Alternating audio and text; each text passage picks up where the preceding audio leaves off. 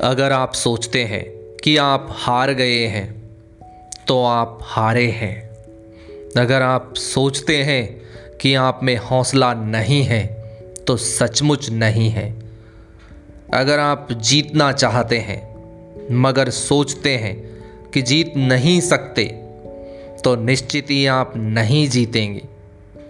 अगर आप सोचते हैं कि हार जाएँगे तो आप हार चुके हैं। क्योंकि हम दुनिया में देखते हैं, सफलता की शुरुआत इंसान की इच्छा से होती है। ये सब हमारी सोच पर निर्भर करता है। अगर आप सोचते हैं कि पिछड़ गए हैं तो आप पिछड़ गए हैं। तरक्की करने के लिए आपको अपनी सोच ऊँची करनी होगी। कोई भी सफलता प्राप्त करने से पहले आपको अपने प्रति विश्वास लाना होगा। जीवन की लड़ाइयाँ हमेशा सिर्फ़ तेज़ और मज़बूत लोग ही नहीं जीतते, बल्कि आज नहीं तो कल जीतता वही आदमी है जिसे यकीन है कि वह जीतेगा।